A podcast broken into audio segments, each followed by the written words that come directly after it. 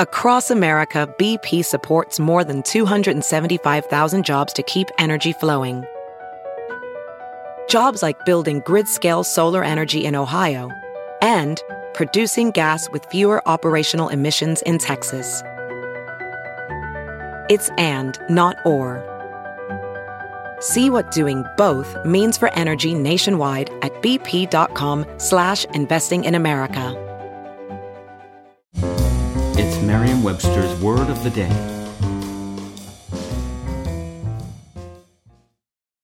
Today's word is pastiche, spelled P-A-S-T-I-C-H-E.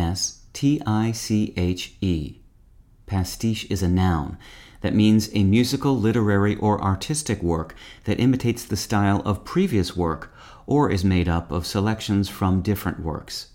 It can also mean, more broadly, hodgepodge. Here's the word used in a sentence.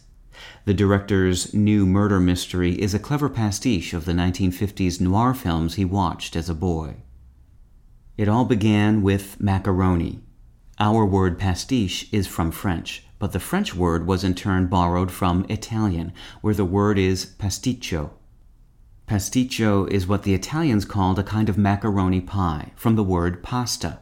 English speakers familiar with this multi layered dish had begun to apply the name to various sorts of potpourris or hodgepodges, musical, literary, or otherwise, by the 18th century. For over a hundred years, English speakers were happy with pasticcio until we discovered the French word pastiche sometime in the latter part of the 1800s. Although we still occasionally use pasticcio in its extended meaning, pastiche is now much more common in English. With your word of the day, I'm Peter Sokolowski. Visit Merriam-Webster.com today for definitions, wordplay, and trending word lookups.